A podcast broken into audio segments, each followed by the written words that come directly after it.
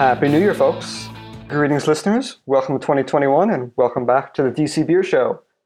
I am still Jake, and we are still available at DC Beer across social media and Discord. Stein tells me that I'm supposed to say that we're eager to continue our trend of quality coverage of the DC beer scene. We'll kick off 2021 with a special guest in the show. But first, as always, Brandy, Mike, what are you drinking? Brandy, batter up. Hey, so I always get very excited about doing our recordings because I'm like, oh, I'm going to have all these beers.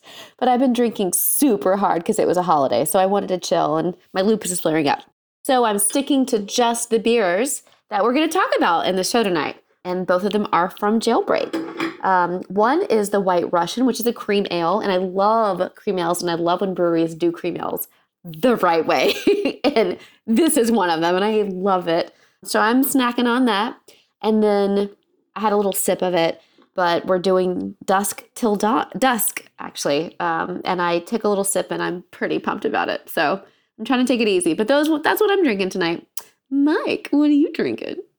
I am drinking Wolf Bite, which is a lovely beverage by Right Proper and the Capital Cider House. Capital Cider House is a cidery uh, on Georgia Avenue there in the Petworth neighborhood. And I wrote them up for Cidercraft magazine a few years ago. This, I do believe, is the first blend of cider and beer that Right Proper or Cap City has put out. And so it's a 50% blend of Raised by Wolves, Right Proper's Pale Ale, and a 50% brandy barrel aged Newtown Pippin dry cider. Hey, hey, so hey. It's a, it's brandy makes everything better. brandy. It's a fine cider out of this cask. They just released it like a week ago, and it's wonderful. It's it's a very nice interplay of um, cider and beer. So that's what I'm drinking. Like brandy, I am also drinking Jailbreak. Why? Because Jailbreak's Rob Fink, lead brewer there, is our special guest. But before we just start kicking it off to guests and such, we have our first brewery opening news of 2021. And here to tell you all about that is Mike. Please do the honors.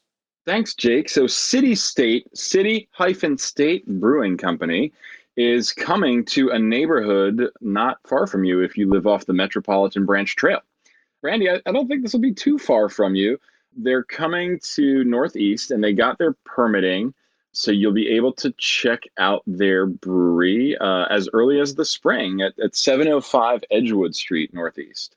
Walking distance, very important that's it. You want to be on foot or on bike, city city states gotcha. So they're hiring, they're looking for a head brewer and a bunch of other positions. They aim to be in production by March and have beer in hand, in your hand by April. And it's very exciting. Um, when I was writing this piece, Jake tried to say, Mike, this will be the only brewery opening in 2021.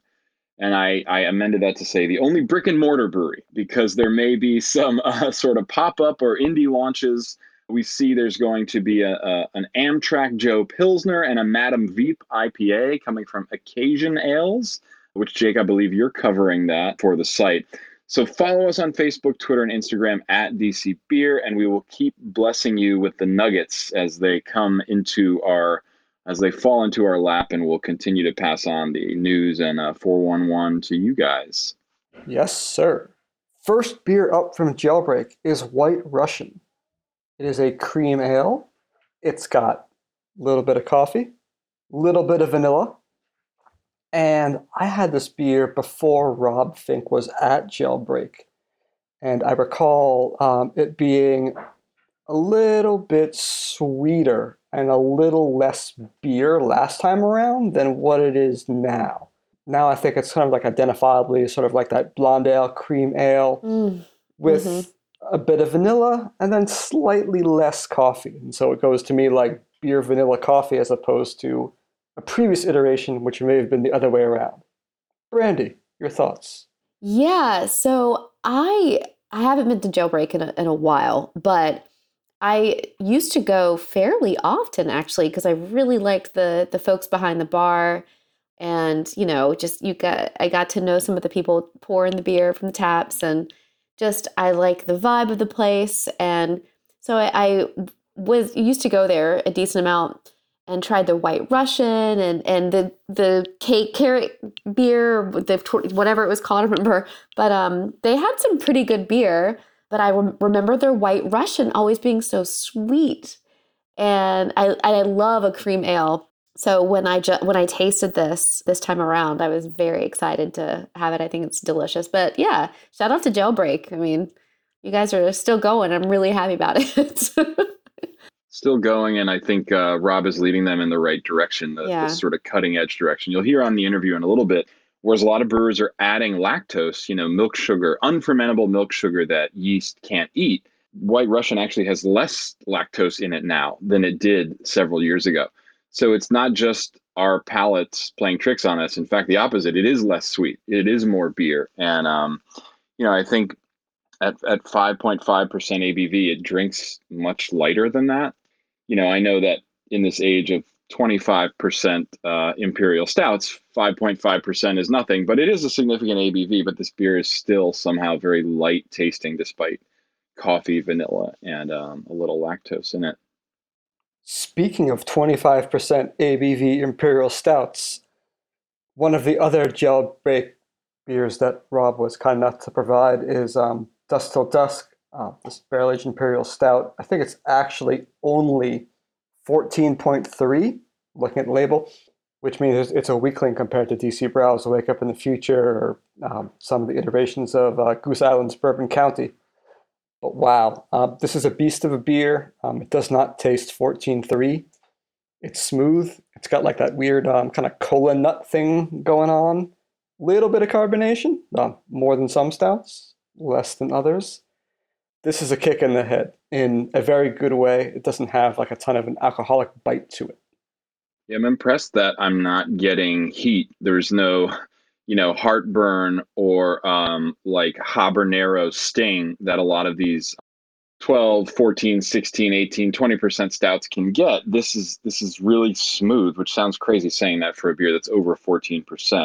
But Rob did no, did notify that it's 75% bourbon and 25% rye, and I think what I perceive as a little spiciness really comes from that rye cask but it's very digestible. It's not too sweet. It's not too bitter. It's kind of like a Goldilocks stout, I would say. I agree. When I first read it, I was like, oh God, this is going to be way too sweet. I'm not going to drink this because I had a socially distant beer share recently, and Jake was kind enough to join my backyard around a fire pit. It was freezing, but whatever. We opened a lovely bottle of the local brewery. They made a very sweet, high ABV beer. And we took a couple sips of it and couldn't drink it. It's still in my fridge, like the whole bottle. And when I saw this bottle, I was like, oh, it's going to be so sweet. We're not going to drink it. I'm on my second glass of this, so I could drink this for a while, and it would it would uh, do a number on me probably. But I don't notice that it's like it's that perfect amount of like you constantly eating like a cracker and then and then a bite of cheese and then a piece of chocolate or something. Like it's it kind of it has this up and down where sometimes you focus on the sweet and sometimes you're like oh yeah i can uh, i'm gonna have another sip of that. And then you're like oh it's you know? Paired it with the tail end of my food actually and had like a cracker and cleansed it and you know taste it again it was really it was really fun it was like i i approach this as you know like a wine kind of because it because it has that you know that punch so Yeah. good I mean, given that it has the same ABV as like yeah. a Yeah. modern Zinfandel, uh, you do Yeah. want, you know, five ounces at a time. Yeah, it's got a lot of complexity. And so you could punch it up and do like where you could have a, a sweet dessert or a richer dessert like chocolate to go with it. But um, to your point, Jake, it's really not flat at all. It's actually got some good carbonation that would scrub fat from a Roquefort or one of those uh, fancy blue cheeses. Yeah, some of some some of these newfangled modern stouts they get basically like kegged still, bottled still. It's just like it's all it's all viscosity. Um, but this it's got some bubbles to it. Very nice. I'm actually going to go grab a truffle that my dear friend jan lestort uh, who is the wife of Mike Lestort. If you guys know, if you're in the DC community and you haven't met Mike Lestort yet, you have to meet him. He's the most wonderful, sweet, kind, gregarious person. But he is a home brewer and he is the by far the best home brewer I've ever had. And his wife used to study baking and pastry in France and she makes truffles every year but because we're all socially distancing ourselves she mailed me her truffles. So i'm going to go grab one and taste the beer after i have some truffle and report back. Cool. That's a great idea. Brandy's going to get a truffle. And while brandy gets a truffle mike do you want to introduce our special guest? Yeah absolutely. So rob fink has been brewing beer for some years now. Speaking of mike lestort mike lestort and rob fink are both homebrewers they both are DC Homebrewer Club members, and that's how I originally met Rob. Uh, I think when I first met him, he was managing at Pizzeria Paradiso, and we talk a little bit about that in the interview. Um, but this is really an interview for the beer heads out there. We really nerd out and talk brewing technique, and you do get uh, some behind the scenes information here. You get some proprietary knowledge. Rob was very kind and said, "Oh, it's not it's not a secret, but um, you know, he he actually brewed three separate stouts to make from dusk till dusk." the barrel aged imperial stout and he talks about what he did to make those three stouts differently so yeah i, I just want to say that rob is really moving jailbreak in the right direction and kind of pushing the envelope in the maryland scene but instead of pushing the envelope in an offensive way, he's doing it in a subtle way with very mild tweaks to all these recipes. And we're very grateful he was so generous with, with his time to give us all of uh, the tips and tricks and techniques and secrets you're about to hear with him. So, with that being said, our interview with Rob Fink, sitting here virtually across the table from Rob Fink, who is a brewer at Jailbreak Brewing Company. Rob, thanks so much for being on the show. No problem. Thank you. Excellent. So, full disclosure, I've known Rob for a few years. He and I are both DC Homebrewers Club members, uh, where I've got to try several of Rob's wonderful creations over the years. More recently, though, still a few years ago, Rob helped me brew Polish Porter at the District Chop House. Uh, Rob worked under Barrett Lauer there. And so I reached out to Barrett to get a, a feel of, of what he thought of Mr. Rob Fink. And Barrett wrote, Rob is one of my favorite brewers to hang out with. His passion and depth of knowledge for beer, coffee, and food is truly amazing. I can't list all the breweries that Rob turned me on to, but Alpine, Hill Farmstead, Treehouse, and Trillium are in the mix. Rob, his wife Kate, and his friend Lewis kindly invited me to a few of their epic beer dinners. These are truly memorable experiences where they chose a theme and curate Rob's homebrew with multiple courses. Freaking amazing, says Barrett Lauer. So, Rob, with that introduction, that glowing introduction from Barrett, tell us how you got your start in brewing, commercial brewing. Commercial brewing was with Barrett in February of 2015. But years prior to that, I had been home brewing since the fall of 2008. Just got increasingly um, interested in the hobby, definitely geeking out on the science and chemistry of what was occurring that passion kind of stemmed from my interest in coffee prior to getting into beer. That's that was my first beverage love, and then beer came second. That's very fitting, given uh, some of the beers we'll discuss a little bit later in the interview. But you worked at Pizzeria Paradiso uh, uh, for some years before you got into commercial brewing. What's changed, in your opinion, about the Metro DC market? Because you were kind of behind the bar, behind the scenes managing at Paradiso famous for serving um, Belgian beers, uh, international imported beers. You know, they had a strong wine department, and you were there for the ramp up of the strong beer department. What's changed since your time in the industry? Almost everything.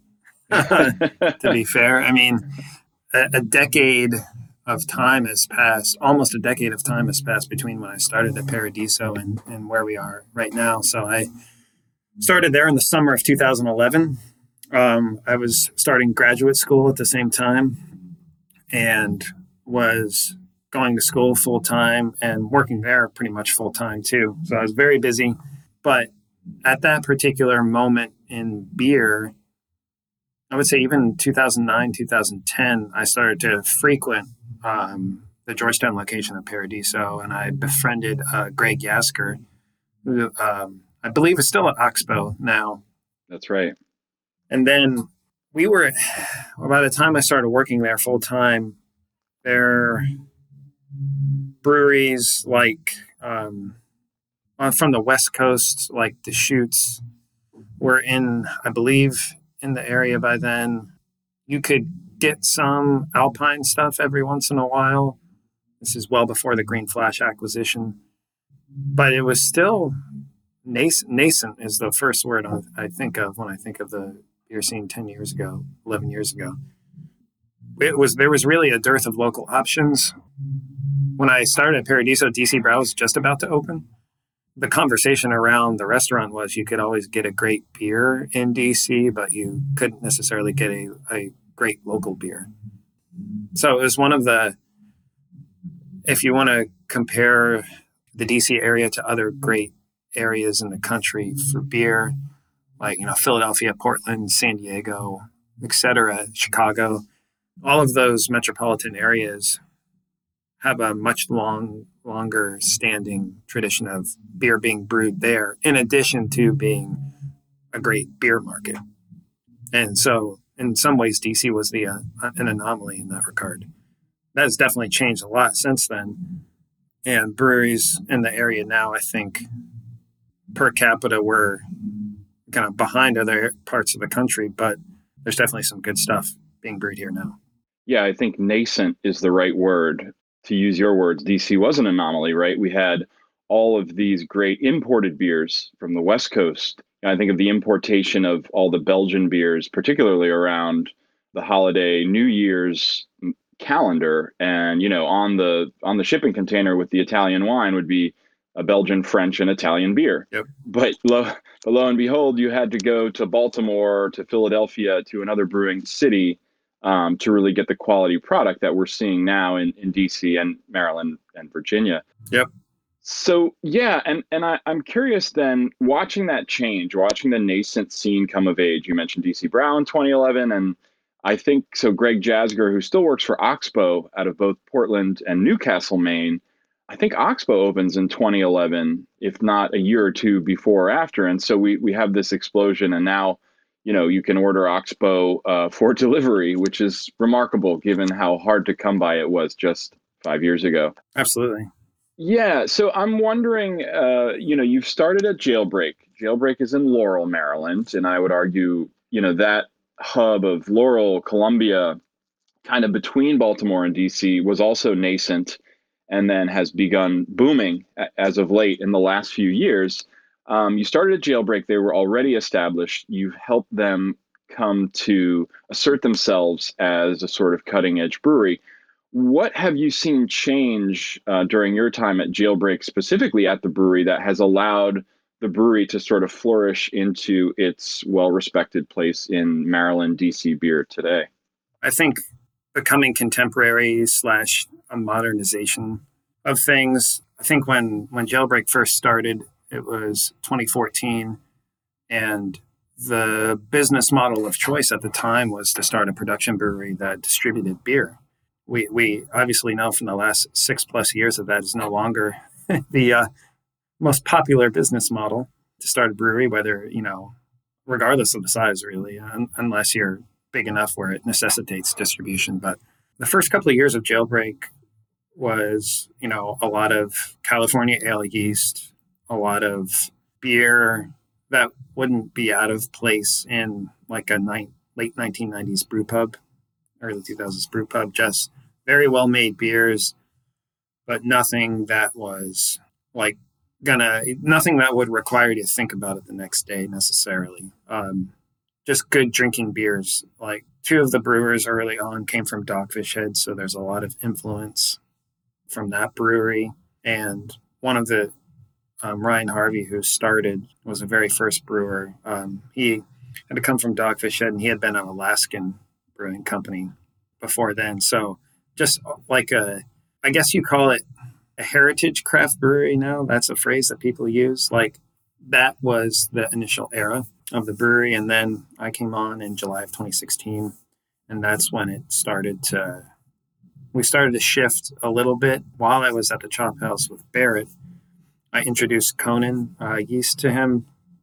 I had never had a beer uh, fermented with that before. I had used it a bunch home brewing, so we brewed some beers with that at the Chop House, and we started with an IPA, but then it eventually used it in an Imperial Stout, used it in the Hoppy Amber, and bunch of other beers.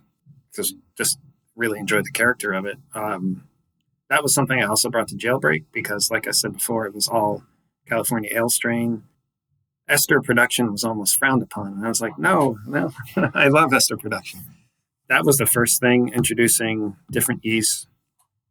And then that kind of opened an opportunity to modernize some of the hoppy beers, which were probably being there was double IPAs. If you go to Mitch Steele's IPA book, there was a lot of double IPAs that were being dry hopped around one pound per barrel, and that was just kind of the standard.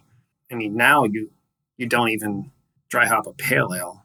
You dry hop a pale ale with more than one pound per barrel. So we started dry hopping more extensively, using hazy beers, quote unquote, lots of wheat, lots of oats, and then I started doing like working on barrel age projects creating recipes for stouts, helping to create recipes for stouts that were not specifically engineered to be tasted on their own, but they were kind of conceptualized as a blending component. Took a lot of inspiration from that from the Firestone Walker anniversary series. Um, and there's a lot of brewers now who do similar things, like Marty Scott, the barrel guy at Revolution in Chicago, and even Cory King, a side project, and some other breweries that always release an anniversary stout every year as barrel age. It's it could be six, seven different threads blended together.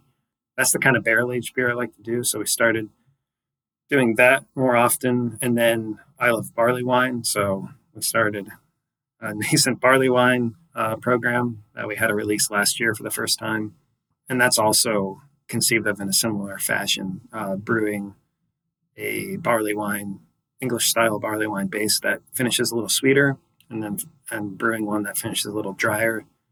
You get different effects from that um, after the barrel aging process completes. So I have a tendency to find more complexity in the final product that way. So that's kind of where I'm at currently.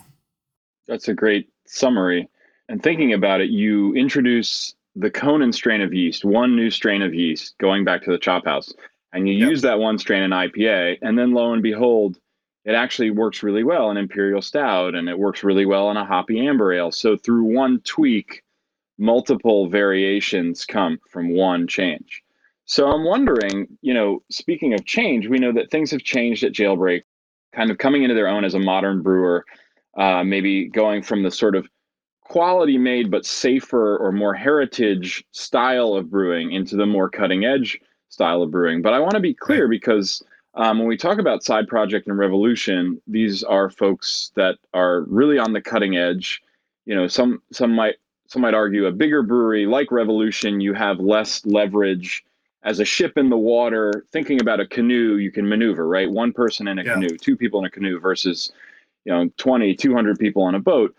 I'm wondering about these threads. You know, you mentioned sometimes there'll be six or seven threads. So if you're even if you're a home brewer used to one brew, you, you brew once, you ferment once, boom, there's your batch of beer. You're right. talking about six different brew days or seven different brew days to make one finished product that goes in in this case uh, from dusk till dusk at jailbreak into a bottle with a wonderful wax dip on top. So we know this is something special.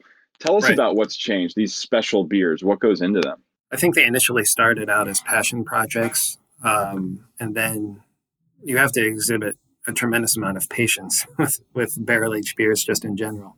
And it's a little disconcerting in a way. You have to wait so long to see the final product. So to make like recipe tweaks, for example. So sometimes you know various threads are brewed before you necessarily taste the initial threads. You kind of have to you know use a combination of prior experience and you know knowledge of brewhouse operations to get really close to uh, achieving that final product before you can necessarily taste it you know so i think that's that's part of it but also it's seeking like especially with barrel aged beers, I think the first couple times you get various blends together, sometimes a difference of like 5% liquid by volume makes all the difference. Like there, I think the enormity and intensity of, of a barrel aged stout, for example, like that so little difference would make such a, an enormous difference, but it does. That was one of the big things that I learned once we started blending. And we noticed that just the we were really, really concerned about the complexity of flavor as opposed to the intensity of flavor and letting that be our guide. And your palate, if you're honest with yourself as a brewer, your palate never lies to you. So I think basing, grounding so much of it in in science with you know yeast strain, oxygen levels, uh, brewing various threads to finish at different gravities for blending later. All of that, it's definitely has a scientific foundation, but then what what completes it, what's what the punctuation to that project is really just based on raw sensory that we're doing as a group and just kind of talking then like there at, at the end of the product when it finally you know comes to fruition and materializes there's not really any note taking there's just like you know it's it becomes almost intuitive so I've always I found that the transition from the scientific framework, which initiates the project itself to get to the final product, and that I find that compelling. I think that's what makes the blended beers really intriguing to me. We're talking about art and science using uh, specific measurements to calculate, but then to your point, your palate that into it, what is inside that that is much more art, sensing and tasting. Right. Um, so for our listeners tuning in now, this uh, this will air on January eighth. Let's talk about Dusk to Dusk, this special release. Um, folks can buy it at the brewery, or they should buy it from their local bottle shop. And tell us a little bit more about where to get it. I'm also curious how many threads went into this beer. Just three. Just three. Just three. Yeah. But three separate brew days went in, and then barrel aging and blending those barrels in a in a proprietary concentration. Only a handful of yes. people in the world know the blend. So it's not uh, it's not it's not a secret either necessarily. Like I think a lot of that like if looking from the outside like oh you know there's no proprietary blending technique I mean some of these barrels you can only guesstimate like how much has evaporated. We're not you know, we're pulling a nail, we're not opening the top and looking inside the barrel and exposing it to oxygen. We're like this barrel is maybe one thread is um, two and a half years old, and one barrel is like eight months. But that combination works great, but maybe 20% of the volume has evaporated out of that older barrel. And we're kind of, when we blend, we're, we're tasting the threads together as if they're the, the uh, same volume. So sometimes it changes just slightly, but I think that it never is so far removed from what we thought, you know, the when what we were tasting, just tasting the barrels and then racking them to a bright tank, etc. Sometimes can be a little different, but ultimately isn't. But nonetheless, the beer itself has, I think, two or three rye whiskey barrels. The rest are bourbon. There is some high rye bourbon in there, I believe, and wheated bourbon barrels. Um, three different stouts. One has more simple sugar than the other two, a little more one dimensional in its sweetness. Their other beers have a higher roast character. Higher terminal gravities, lower terminal gravities are purposeful um, in order to achieve a, a more complex final product. Some of these, sometimes some of those beers individually taste really nice on their own. I mean, like, oh, why wouldn't you release that? You know, and it's I'm like, you know, I guess in the grand scheme of things, you could do something like that, but what I've learned from just tasting sessions for blending, like I said before, sometimes a very small percentage of a barrel just almost acts as a intensifier for the pre-existing character like you're like seasoning the blend in, in essence. So i think that is is occurring definitely occurring in this year's the 2020 blend. The rye whiskey component adds a nice underlying hint of spice. It's bourbon dominant but we decided to include the rye barrels just because they really added a lot of they're a little sh- uh, sharper uh, just in general and it kind of rounded the softness that the bourbon barrels were imparting, so that it was slightly more bittersweet than it would have been without the rye character. But in terms of where you can get it, I know this is being released January 8th, I believe. The beer itself would have been released by then, and it's releasing on New Year's Day. Um, it's available in the tap room, and it's also going to be available at various retail outlets in Montgomery County specifically because we have the right in Maryland to uh, self distribute to Montgomery County if you're a Maryland brewery. Um, so, success. So, so we self distribute to Montgomery County. So I know for certain the two places I know of already that are actually getting it today, which is the 29th of December. Gillies in Rockville is getting some. I know downtown Crown and Gaithersburg, and there's going to be some other places uh, strewn about Montgomery County that are going to get it. It's not going out the conventional distribution channels. So unfortunately, I won't make it to DC. You have to go through premium, and it's just a, a particular beer that we know is going to do better in the tap room but for the DC listeners, they could take a short trip to Laurel and pick up uh, from the brewery. Absolutely. Yep. Yeah. And we encourage you to do so safely. Please wear your mask. Please wash your hands. Um, don't ever not wear your mask. We're still in the midst of a pandemic, but they could order, you know, folks could order online or, or show up and buy. What's the best way to purchase from Jailbreak? It is it is a show up and buy situation. But one thing I will say about how the we've had to definitely completely rearrange the tap room. If you haven't been there in a year, it's going to look a little different inside. That's to, you know, accommodate the local county, Howard County uh, regulations regarding COVID, as well as state regulations, and then some things that we've done to kind of go beyond that as well. We have done so. So I feel as confident as I possibly could in terms of having a safe environment for people to come pick up to go beer. Excellent. I love to hear that. Well, thank you for taking safety protocols so seriously, both on the county and the state level. We we really appreciate it uh, for those of us with compromised immune systems out there. Absolutely. So, speaking of the pandemic, the last question I wanted to ask you was was actually submitted by our editor Jacob Berg, and he wanted me to ask. He said, "Rob, your job was an early victim of the pandemic, and that you were furloughed last spring." How long did that last? And did the Paycheck Protection Program or other government intervention or programs play a role in being brought back on? It, he is absolutely right. It did. My Um, I was furloughed basically right when everything shut down in Maryland. It was March 16th. And I came back on April 25th. So about five weeks or so. In that intervening time, folks at the brewery were going through the PPP application process. And we eventually received uh, PPP funds. So one of the, you know, in the grand scheme of things, less than what 10% of businesses receive funds through that program, the, the initial um, CARES Act. So we were one of the fortunate few um, to be able to receive those funds. And then we also have received some Maryland state grants related to small businesses as well, in addition to the federal PPP.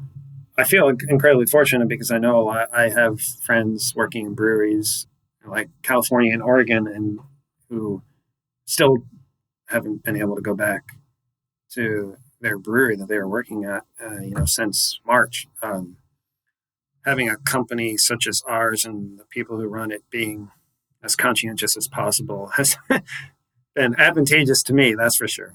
Um, in terms of regaining employment as as quickly as I did, um, because I know that some other people haven't been as fortunate in that regard. Yeah, we certainly want to give credit where it's due. So credits due to those who filled out an application, received grant funding. I know some other breweries uh, have as well. Very few between the breweries who needed it and the breweries who received it. But um, thank you for disclosing that because it's always uh, I find that brewers in similar situations are sheepish. They may talk to myself or or Jake Berg off the record, um, but not want to be public about it, knowing that there are so many others who are still hurting out there and, and being mindful about um, the small victories in, in the pandemic. So, Rob, I just wanted to say thank you. Um, we uh, kind of missed Special Lady Friend and the Cream Ale, but maybe in our to play us out, because even if Dust to, du- Dusk to Dusk sells out, Um, but but the hazy IPA and the coffee cream ale are available in Jailbreak. Tell us a little bit about um, the coffee cream ale and the hazy IPA that you've had a big role in in creating, changing, and sustaining. Yeah, first of all, I apologize for talking so much about barrel aged beer. I can go off on a tangent. No apologies necessary. But uh, yeah, those two beers, uh, the Special Lady is now our Hefeweizen Feed the Monkey was the number one seller for almost immediately since the brewery opened. And we introduced Special Lady Friend in late 2018, November of 2018. I think I have that right. And our owner came to the brew brewing team and said, I want to make a mosaic IPA that, you know, um, there was no directive to make it hazier or what have you. Just wanted to make an IPA with mosaic. So that initial batch, I I took I kind of jumped at the opportunity to take the lead on the recipe formulation and came up with a recipe. And my current the current um, uh, brewmaster Clay Baines, he like he kind of like gave the okay on the recipe and we brewed it and it kind of immediately knew that we had you know something that well was i thought was special and other people enjoyed it. Um I mean, it was a occasional release for a very short amount of time like maybe two batches or something and then it was pretty quick that we made the decision to make it a full-time beer and we got we eventually got printed cans which is a, a pretty big investment. You have to really be behind a brand to get a printed can made. And it's now the number one selling beer at a brewery. I just think it it's premised on a lot of hot flavor and aroma, not as much bitterness. It still has some bitterness, but I think some of the some, a lot of these hazy hazy beers, in my opinion, they do they still have moderate IBUs, um, but the terminal gravity is high enough where it provides more balance, and you kind of tricks your palate into thinking it's less bitter than it actually is.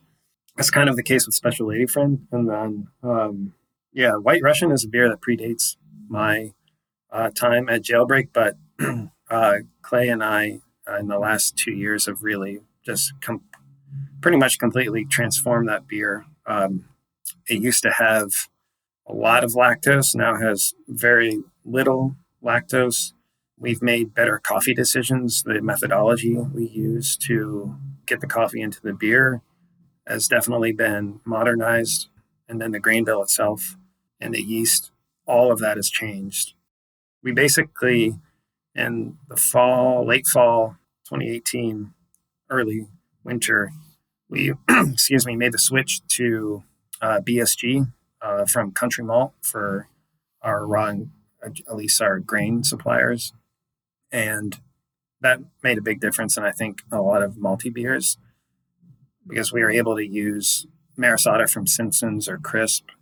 In previous situation, Country Malt would have been Thomas Fawcett, but we liked especially uh, the Simpsons Maris Otter in particular, even tasting it against the Crisp or the Thomas Fawcett. We just thought it provided a superior flavor. And that kind of was the driving force behind changing that beer. So when you have it now, it's still a modest ABV, uh, generally speaking, but better body, better texture, and just I think an overall greater complexity of flavor. It's just making procedural tweaks and recipe tweaks to just add more vitality to the beer, more just a greater intensity of expression. Wanted to sing instead of speak, I guess is a better way of putting it. So if you had that beer two years ago and you thought you enjoyed it, it is a, just a different beer now. And I, I, think a much better representation of the style. Well, that's great, and and we really appreciate you um, gifting us with the beers. Of course, it's very, it's very, it's great to hear you give the uh, historical narrative, going from a brewery whose number one brand was a Hefeweizen to now uh, uh, this IPA being the number one brand, and and in that way, your modern brewery charts the trend in the other direction, you're taking lactose out of beer. And that is running away from the popular trend nowadays from dumping more lactose in more beer, as many beers as possible. That's one of the things that really bothers me about these, I guess, zeitgeisty beers, is that there's just like, there's so many so many adjuncts going into the beer that what the beer was without any of that, I like it worries me because the adjuncts, especially in a lot of kettle soured Berliner Weisses that have a ton of fruit puree in them, that those are the ones that that's the big culprit in my opinion. That are just you know, quality has gone up in general over the last 10 years, in my opinion, um, with respect to where craft beer has, has been going. But in some ways, that is, you know, reversing course, you know, just with uh, the penchant for puree and other adjuncts that uh, are covering up, you know, fermentation flaws like diacetyl and acetaldehyde and other things. Uh, sulfur uh, is a big one too. I've found in a lot of these kettle sour Berliner Weisses that you know I don't want eggs with my you know raspberry Berliner Weiss. I'm sorry. eggs for breakfast, raspberry Berliner for dessert. right, exactly. Well, Rob, it's been a real pleasure having you on the pod, and, and we really appreciate all you're doing to make good beer and, and make a decent beer better. So thank you for all you do. And listeners, if you're if you're out there, I encourage you to check out uh, Jailbreak. If you haven't been to the brewery uh, in a while, you might be surprised by all the new beers, the new tweaks, the quality that's coming out of the brewery. So we appreciate you, Rob. Thanks for everything. Of course, thank you. Thanks for having me. Stay tuned for more from Rob later. Thanks, Mike, for chatting with him, and thank you, Rob, for the beer and for your time. Brandy, Mike, it's the new year. What are you looking forward to in 2021?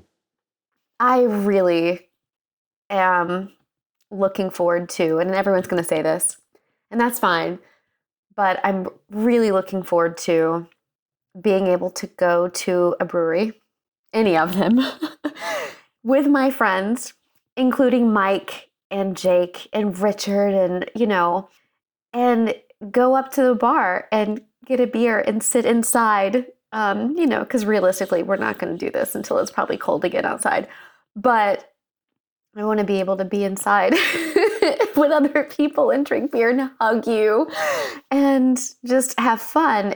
I completely agree. I'm really much, uh, really, very much so looking forward to sharing beers, sharing small plates. Uh, shout out to the Brussels sprouts and uh, the cheese curds on T Street at Right Proper. Jake, what are you looking forward to? I want to jump into a ball pit of French fries and Brussels sprouts. I mean, I'm I'm looking forward to going into Brandy's house if it is cold, um, yes! without oh. you know fear of contamination. And being um, surrounded um, by all my plants. And, yeah, being and... surrounded by plants as opposed as, a, as opposed to the very interesting um, cats that frequent her backyard.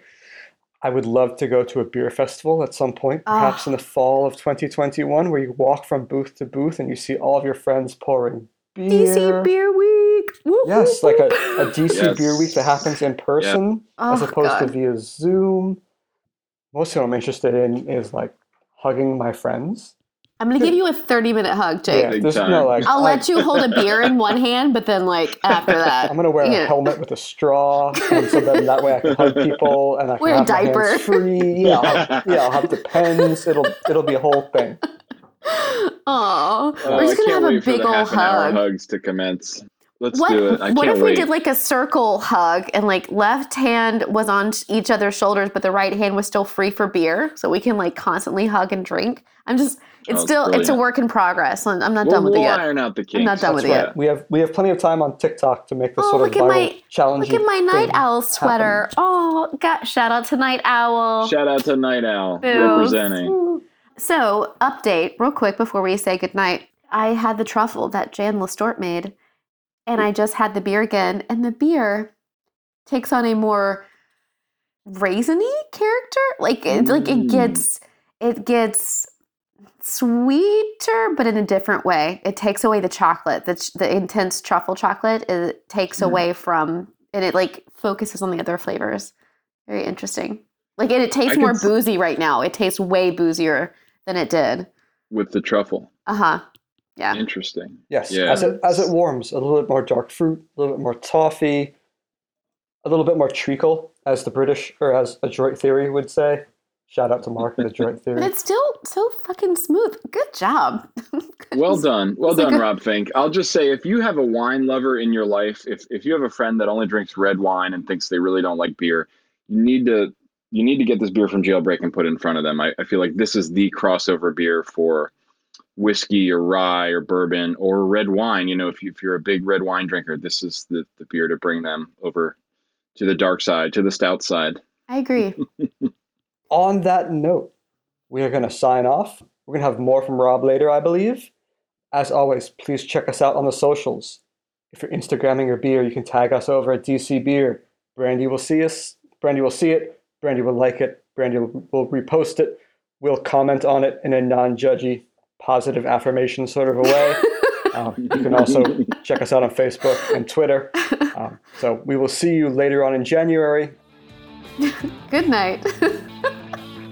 Good night.